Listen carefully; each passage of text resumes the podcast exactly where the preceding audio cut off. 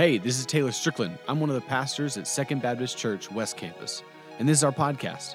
I wanted to thank you for joining us today. I hope this message teaches you, inspires you, and strengthens your faith. To learn more about our Second Students Ministry, just check us out on Facebook and Instagram. Search Second Students West. Enjoy the podcast. Morning, guys. Um, so we're just going to start it off today with scripture. If you guys have your Bibles with you, um, flip to James chapter 3. We've been in James um, this past series. So, James chapter 3, verses 2 through 9. If you have your Bible apps, I'm allowing you to pull those out. Um, and on your Bibles. So, uh, we're going to have it on the screen as well. It says, verse 2 We all stumble in many ways. If anyone is never at fault in what he says, he is a perfect man, able to keep his whole body in check. When we put bits in the mouths of horses or make them obey us, we can turn the whole animal, or take ships, for example. Although they are so large and are driven by strong winds, they are steered by a very small rudder wherever the pilot wants to go.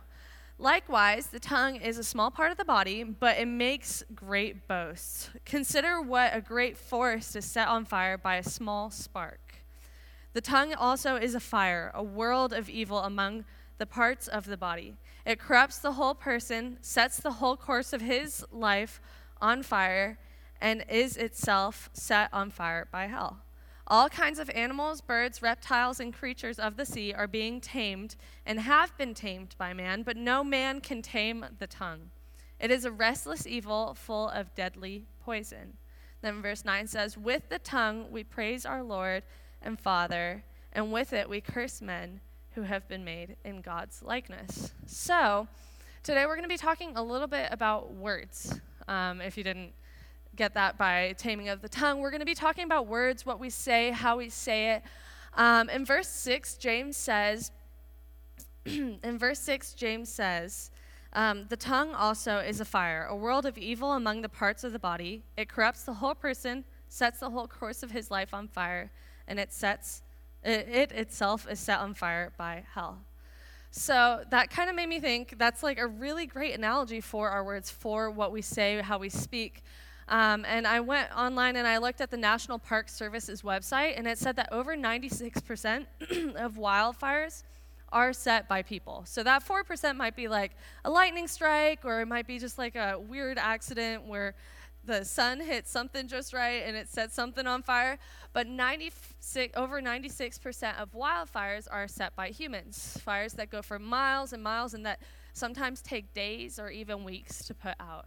So we've seen the effects that wildfires can have. Like if you've followed the wildfires in California, they have one often. They have a lot of wildfires over there. So if you follow the effects of it, um, it's scary. I mean, people lose their homes, people lose their lives to this wildfire that's just going through the state and getting these houses. And it's not just the it's not just the fire that's the scary part. It's also the smoke. It's the smoke that they can't go outside for days. They have to wear masks, not just for COVID, but just so that they can breathe okay air. Um, and so it was a cool analogy to me that James brought that in is your words can be like a fire. A little spark can set a lot on fire. Um, but we've also seen the good that fire's done. Um, I know I've talked about the freeze before, but a couple of weeks ago, you'll know that it was really, really cold and we lost power and we lost water and all of that stuff. But we had fireplaces to keep us warm. It's contained fire. We had fireplaces to keep us warm. We had candles to give us light. We had gas stove tops or gas grills or charcoal grills. We had those to give us warm food um, and to give us food. I mean, I thought I was prepared. I honestly thought I was prepared for the freeze. I was like, whatever happens, I'm good because I went to the grocery store and I got water and I got canned food.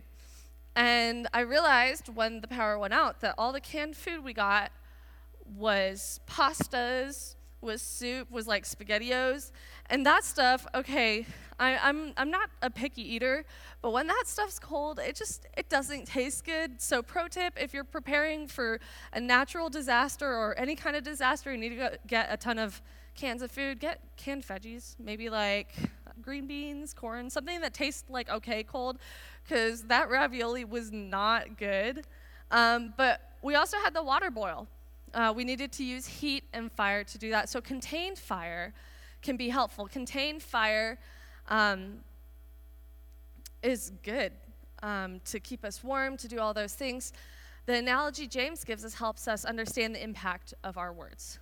Um, our words can be used to set wildfire, a small spark that can be harmful, that can turn into a national emergency, or it can be used for good. It can use, be used for sustenance or to bring life. Um, and Proverbs 16:24 says, "Pleasant words are a honeycomb, sweet to the soul, and health to the bones."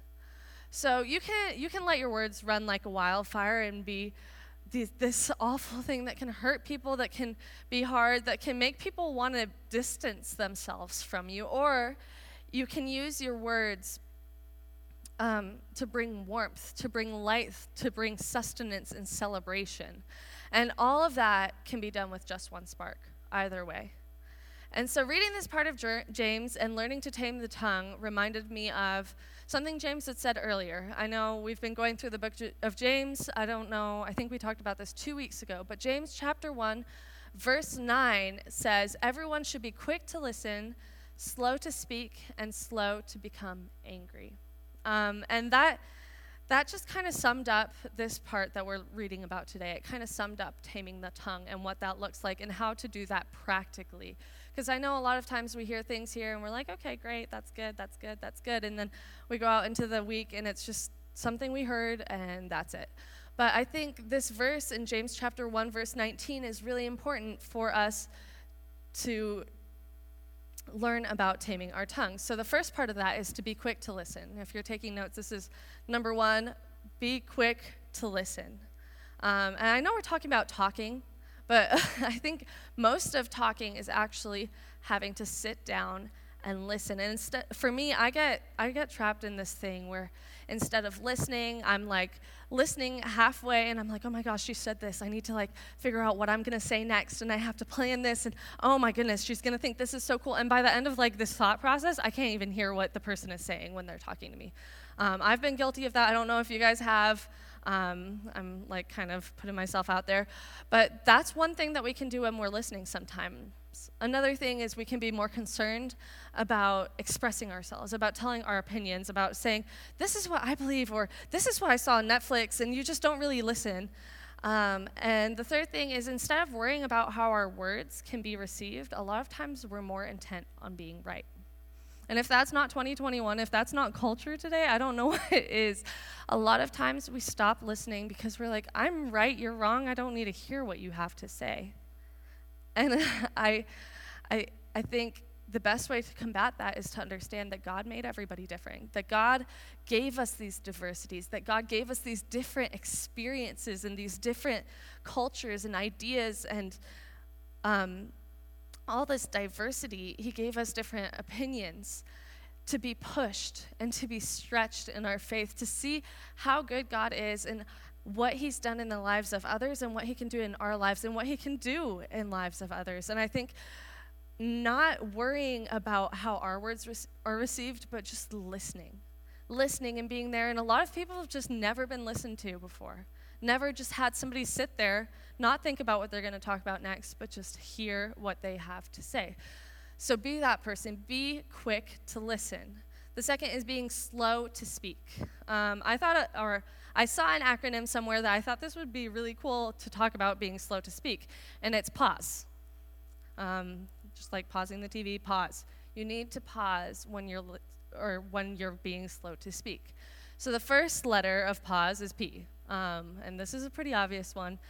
P is for pause. Pause before you respond. Don't just jump into responding and say, "Oh my gosh, yes, yes, yes, this, this, and this," but take a second process what the person that is talking to you has to say to you, and then respond. Have that gap, have that awkward silence just for a second so that you can accurately respond, that you can respond in a way that means that you listened. Um, the next letter is A. Affirm what that person just said. Say, let them know that you've been listening. Kind of hint towards what they said. I heard what you said. That's so cool and affirm what they said. What I heard you say was this um, You understand understand before you respond. Um, if you don't understand what was just said, just ask. Ask them for clarification. I think this is something that I catch myself doing a lot. I don't take the time to understand what the person is saying. I I just I, I pretend I know what they're talking about and I move on because a lot of times my pride gets in the way and I'm like, oh, I, I, I heard what you said. Haha, yeah, that was good. Even though I don't understand what they have to say. And I know I know most people are okay with you just saying, "Hey, can you clarify that? Hey, can you like let me know a little bit more about that so I can understand what you're saying and I can speak in a well manner." S, speak slowly. That's something I'm not really good at doing. Um, I'm a lot of times I'm in such a hurry to like let you know what's happening. I talk really fast. I'll just um, just say everything. And I, I, call it word vomit. I know vomit's not a pretty word to hear from stage. I'm sorry. That's, um, but I just talk and I talk and I talk. And at one point, my brain kind of disconnects from my mouth and it just keeps rambling on without me. And I'll like listen into what I'm saying. And I'm like, why am I saying that? That has nothing to do with anything. And so a lot of times you just kind of have to slow down the way you speak so that you can just avoid running off on to different trails and everything. Um, and then last is E. E for pause. E is encourage. Encouragement is in short supply these days. I know everybody says be kind, be kind, but a lot of times we aren't. A lot of times we don't encourage people and say, wow, thank you for talking to me. Thank you for giving me that perspective. Even if it doesn't match what I believe, thank you for talking to me about this. Um, and something that kind of pops into my head whenever I think about encouraging somebody at the end of the conversation or in the middle of a conversation um, is one time I was sitting in a coffee shop um, in Israel, because that's where I'm from. Um, we've talked about this before.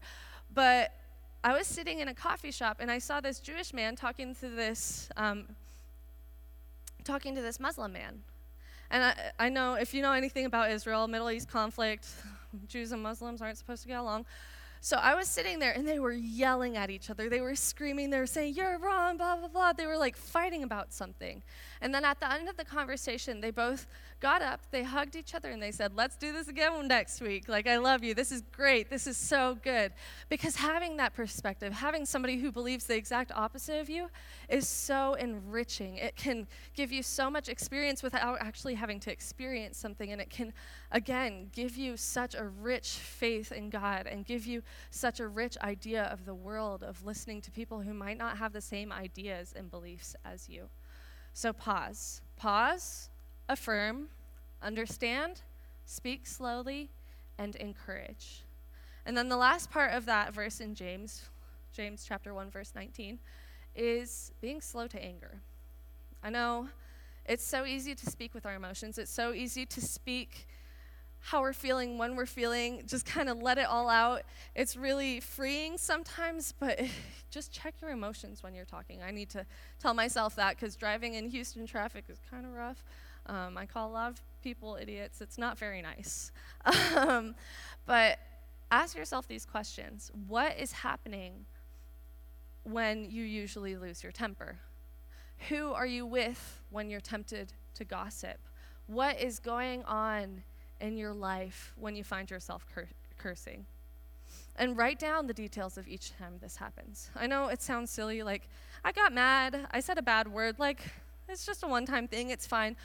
But figuring out the root of why you said what you said, what emotion you were feeling when you said it, is so important to having control of what you say and having control of the way be- you behave and having control of that fire instead of letting it run wild, controlling it so that you can have warmth, so you can exude sustenance and warmth and love. And doing all of that. Um, and in verse 9, it says, um, chapter 3, verse 9, says, With the tongue we praise our Lord and Father, and with it we curse men who have been made in God's likeness. And so I think taking this away, taking these steps to be um, quick to listen, slow to speak, and slow to anger can remind you that these people are made in God's image, that these people are people that God loves more than anything else. And even if it's the meanest person in the world who just said the meanest thing to you, to take time to slow down and to speak with love and to speak with compassion and to speak with something they might not have ever heard in their life before. So just take those practical steps and take those into your week and see how you can tame your tongue and speak with love.